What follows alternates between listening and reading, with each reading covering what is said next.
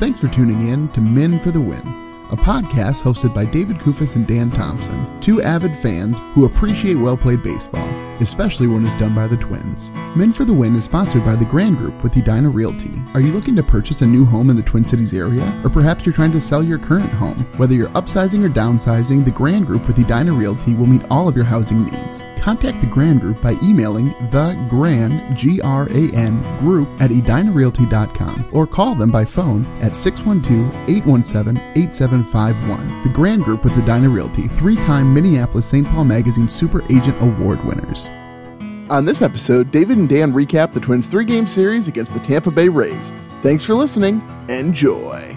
Thanks for tuning in to Min for the Win. My name is David Kufis. With me, as always, is Dan Thompson. The Twins managed to steal one away from the Rays, heading down at the Trop. And it was a pretty exciting game here for game three, but the first two, Dan, the first two games were not very exciting. Did they play three games? I, th- I thought maybe they just played one, David. You know, it would have been better had they just played the one, I think, certainly. We we do have to say, though, that game two, I mean, as comical as it was, we'll, we'll get to that in a moment. Game one, I am sort of underselling a bit because game one had its moments. But with that, Dan, let's just go ahead and jump right into the series recap. Series recap. Game one, Dan, Twins can't get it together. Rays win five to three, but there were moments in this game, Dan, where it seemed as though the Twins had a chance to get back in it. Well, the first inning, right when Yeah. they scored first, I think that was the first moment. And yeah, I mean, they had that, like you said, they had opportunities.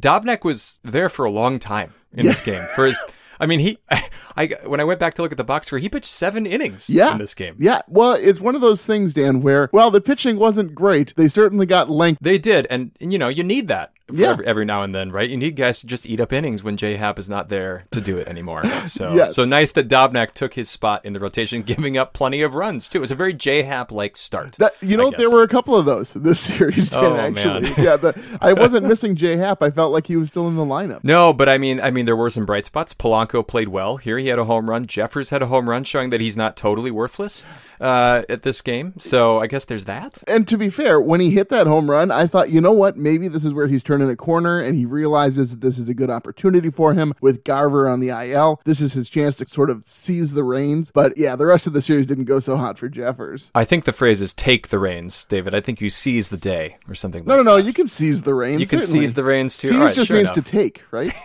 I guess so. Yes. Yeah, I am on. an English teacher I- here on this show. You know, I think if people start listening back to some episodes, they're going to start to question that, Dan. They're going to think we just made that up here to make it seem as though you you have some sort of profession outside of outside of this. I'm just a professional podcaster, David. That's all I do with my time. One other thing I want to mention, Michael Wacha, who I, I feel like we've been watching him pitch for a long time in this weird way. He was the Cardinals. He pitched pretty well, and I, I'm disappointed when guys like Wacha pitch well because he hasn't been great this year. This was his first six inning start in nine starts, and the Twins have the kind of lineup that shouldn't let that happen to them, right? They should be the team that Wacha only lasts four innings against. Does that make sense? Yeah, I, I think so. If we're assuming that this offense has the capability to still do that as they did in 19 and 20. You don't think so? I mean, look at the top five, six of this lineup. I thought it's a pretty good lineup the Twins had out there in game one. I, I think so. And we were texting about this a little bit, how it's a little bit comforting to see that like the guys who are batting one through six in this lineup are likely going to be in the lineup next year as well. But really, when Buxton's still sort of getting his feet under him, really Polanco and Donaldson are the guys who are carrying those six guys right now. I guess so, but you got to think, hmm,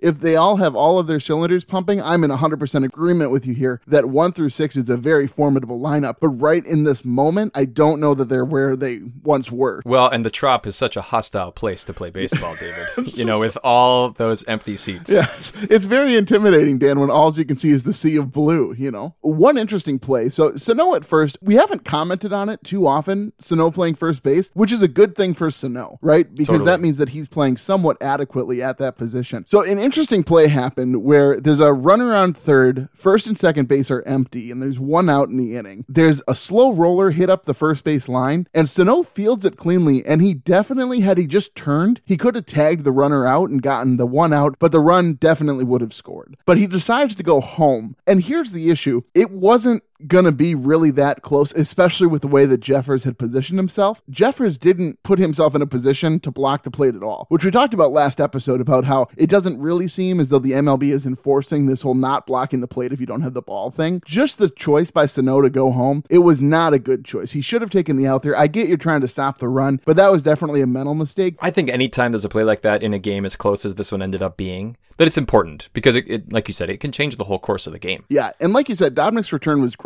But let's uh see. I think we're stalling at this point, Dan. We just really don't want to talk about Game Two. But let's uh let's just bite the bullet and jump in. Well, David, game two didn't go great. Um, it was nine nothing really fast. Really I think you fast. texted me whether you needed to keep watching. I, I, I think I told you no. You don't have to keep watching this game. It was so ugly, Dan. And I mean, they have Archer on the mound. I mean, Archer hasn't been fantastic this year, but he's he's adequate enough to if you put up 11 runs for him, he's likely going to come away with the victory. But Albers, Dan, just struggled in this one. And honestly, it just felt like he was just throwing batting practice. It didn't even look like he was trying. It honestly, it looked like the turtle was on the mound just trying to get out of the inning, have guys make contact, and have the defense make outs behind him. Yeah, Albers might have cost himself. I think that that third try with the Twins here may not uh, may not last much longer. He had a balk. He threw 68 pitches, but 42 strikes, and and that's really maybe that's too high. You know, like you don't want to have you don't want to have that many strikes out of 68. It means you're putting a lot of them right over the middle of the plate. It seemed because that's what he was doing. Yeah, well, and that's what I texted you. I said, you know, I don't mind a guy throwing strikes, but it's one of those things. I don't like it when the strikes are middle middle. It's like you could Right. tell that he was here when Rick Anderson was here because he definitely had a pitch to contact mentality, Dan. I mean, the Twins do get a couple home runs later. Uh, you know, Yeah. Snow had one, but it was already nine to one at that point. Yeah, nobody Um, cared.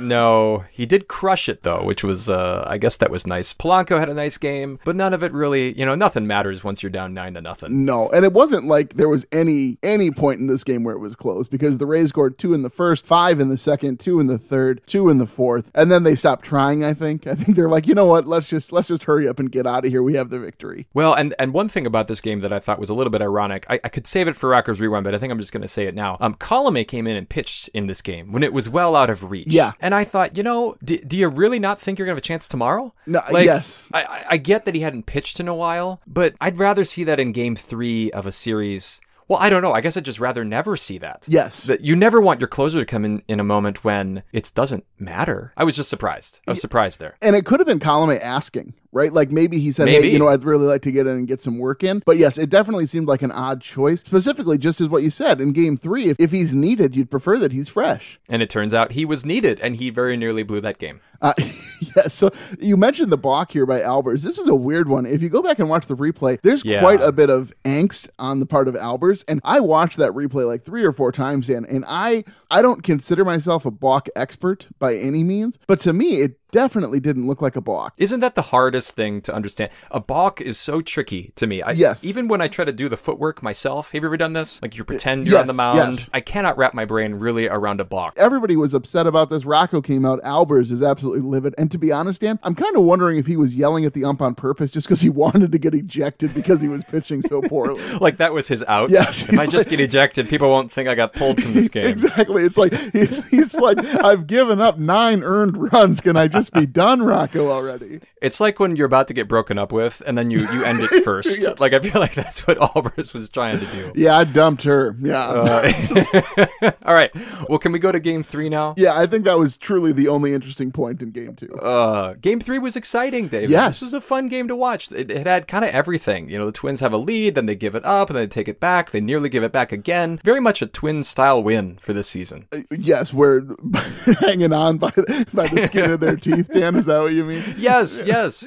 um, I'm, I mean, I was happy with again the lineup looked good, but it was cool to see some of the pieces that played well in this game. Gordon played well. Jake Cave, just when you think Jake Cave is done, He's still he done. Come, he, he well.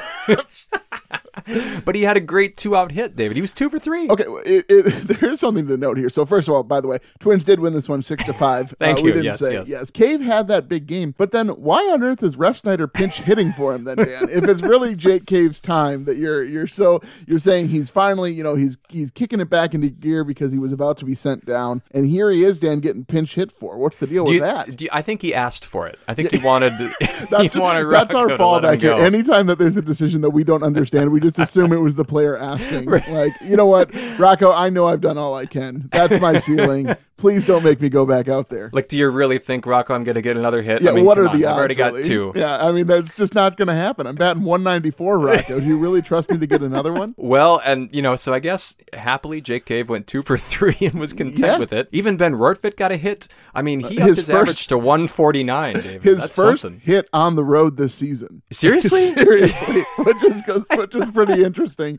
I mean, I guess he hits well at target field comparatively. I mean, not in general. So- like he hits terribly in general, but compared to on the road, he hits really well at target field. So you're saying that before this game, you and I had as many hits on the road as Ben Rortvedt? Correct. This Yes. season? That's nuts. But he can definitely bench more than we can, Dan. Well, that's that's true. No, And he So had a Gri- good he had a good throw out also. So He that did. should that was a key. play. anyway, I wanted to talk about Griffin Jax because I thought he had an interesting game too. He he almost squeaked out. Yeah. That that fifth inning there, and he gives up four runs, six hits, a walk, three strikeouts. Not his sharpest outing. Or, would you have pulled him in the moment that they pulled him? Yeah, I think it was it was the right call, even if it didn't really prove to be. He could have just as easily given up a home run, but it was a little bit of a bummer to see Thielbar come in and then give up a home run. It was. It, I hate those moments for the starter because you figure, you know, well, he could have done that. Yeah, um, and at like, least like literally, there isn't a worse outcome. Like, like he, he could Ah. have definitely done that. But the rest of the bullpen rallies. Alcala comes in, Duffy comes in, and even Colomé does just enough there uh, in the ninth inning to get himself his 11th save of the season. Eleventh save. That's a that's a decent number, Dan, for a team that's this bad. I'm telling you, if Rogers comes back and he No. can get one more save, they're going to have had three different closers with 10 or more saves.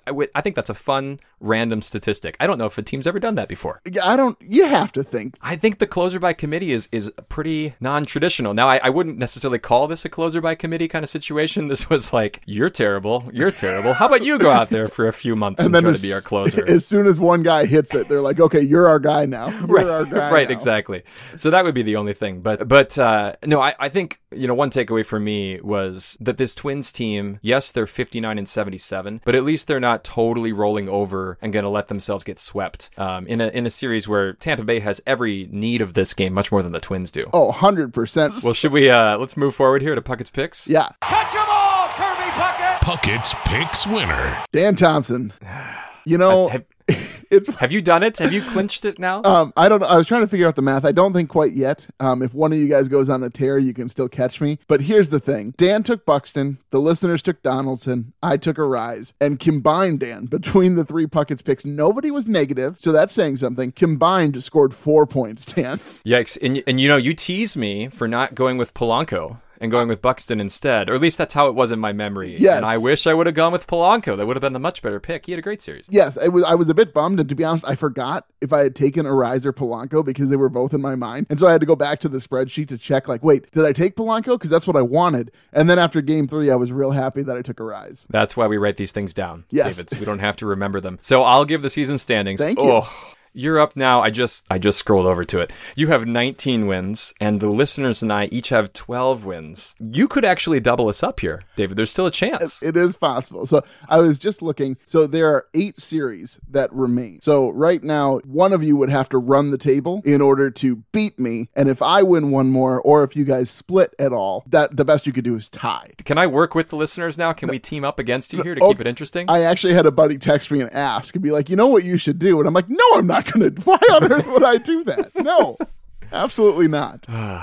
Anyway, right, let's go. Let's go forward here. Beast versus Bench. Is losing fun? Is losing fun? Beast versus bench. So for a series where the Twins only win one of three, I'd say that there are two guys who I think you have to choose between. So who did you go with, Dan, for your Beast? I went with Jorge Polanco Yeah. for his efforts in game one and game two. He had a home run in game one and game two. Um, I mean, he just, he was the only reason that the Twins even really had almost any runs at all in those games. Uh, he continues to be a mainstay in this lineup. You know, his, his average now is up to 278 and 840 OPS, um, which is right now second on the team behind Buxton. But, you know, Buxton obviously hasn't had nearly as many plate appearances. I've been Yes. impressed. Again, Polanco, he doesn't, he has not slowing down. No, and you kind of wonder how much of it is that he's finally 100% healthy. Clearly, for him to be playing this well, there's no way that he has like a nagging ankle issue, right? Like he just he looks Yeah. too good, and he's looked decent in the field too. It should be noted in this series, Dan, the Twins recorded no fielding error. That's a miracle. Honestly, right there. That's honestly, a Fort Myers miracle. I had to check it like three times times to make sure it was accurate because I went back and I was just curious where the Twins stand as far as errors in the league are concerned. They're still number one with 95 errors on the se- on the season. Also, and then in game three, he started a very important double play in the bottom of the ninth that without that, Twins are in trouble. They're not winning that game without that double play. Uh, likely the case. And does Polanco put forth the case that hey guys, I would like to move back to shortstop, or do you Well, think I he mean- likes you know does he like playing second more than short? Well, I mean, we've talked about how all these players are just going to Rocco and telling them what he wants. so maybe that's maybe that's how Polanco is at short today too. But it would it would impact next season, right? If they moved him back there, and let's say you just have Gordon play second base, Yeah. then, then there goes your shortstop issue. Yeah, you still think they're going to sign a shortstop. There's just too many good shortstops available for the Twins not to pull the trigger on one. I would think so too. And hey, maybe Simmons comes back. Maybe maybe No. come come January, No. we'll have all No. forgotten about this season. No, I do not want to see Simmons back on this team. Well, anyway, is is he your beast this series? Or, Simmons? uh, yeah. No, Simmons. I was trying for a transition there. I thought maybe you know maybe you'd come around. No, um, Gordon is going to be my beast. I do think that Polanco probably deserves it a bit more than Gordon, but just because Gordon rarely gets any love, Game Three, Dan, the Twins don't win Game Three without Gordon here. So he had two big, big hits here, had two RBIs. Fun to see him get in on the action and actually participate in a way that was honestly really game changing for the Twins this time around. Oh, absolutely. His single because he had the he had essentially the game winning single. Correct. He hit the ball hard. He is fun to have out there on this team, and I think he brings some speed that they don't necessarily have in other places. So I, I hope he's got a spot on this team next year. I think he does, at the very least, as a utility guy, now that he's shown that he can play the outfield somewhat adequately well. Yeah, and the Twins seem to have a thing about making guys corner outfielders, even when they, they really aren't. Yes. Um, I mean, who hasn't played both second base and left field All the time. for this team? Yeah, yeah. It's most players, certainly. So I mean, why not have Polanco play a little left field Yeah, too, just to see, not? just to see what he can do. I, he'd probably be fine. And rarely does the left fielder have to make a throw that matters. So it worked I- out pretty well. anyway, uh, who do you got on your bench? I went with Jeffers because my memory is short, and his home run in game one just doesn't hold water with me. You know, he had two strikeouts still in game one. In game two, he had three strikeouts, and in game three, he came in late and struck out again. So I'm just, I'm just disappointed by his lack of ability to make contact. In my mind, again, a catcher should make contact. I'm thinking of like Brian Harper from three decades ago, and that's not fair. But even Joe Mauer, like the, like a catcher should just be able to hit a ground ball to third. I'm least, just, I'm just right? waiting for the Jeffers to Johnny Bench comparison here coming. I didn't make it. I didn't make it. you know, Jeffers reminds me a lot of Mike Piazza. it's just one of those things. Oh, maybe someday, David. Maybe someday, but not yet. Anyway, Dan, I'm going to put Albers on my bench. It's just bad. And the thing is, I know the pitchers have bad outings, but Dan, I texted you, I think it was in the first inning, I texted you that I said, I mean, this is this is embarrassing the way that he's throwing the ball right now. You did, and I wonder. I keep coming back to your Astudillo comparison. Like, why not just give Astudillo start? Yeah. Can't you know Yeah. that you're already? I mean, like, we've seen the Twins kind of wave the white flag before against great pitchers. Archer's good enough, right? To Yeah, just say, yeah. you know, what, we'll give you this one. We're going to come back and get you in Game Three. yeah, we're, we're coming for you. Anyway, okay, moving forward here, Dan, Rocco's Rewind.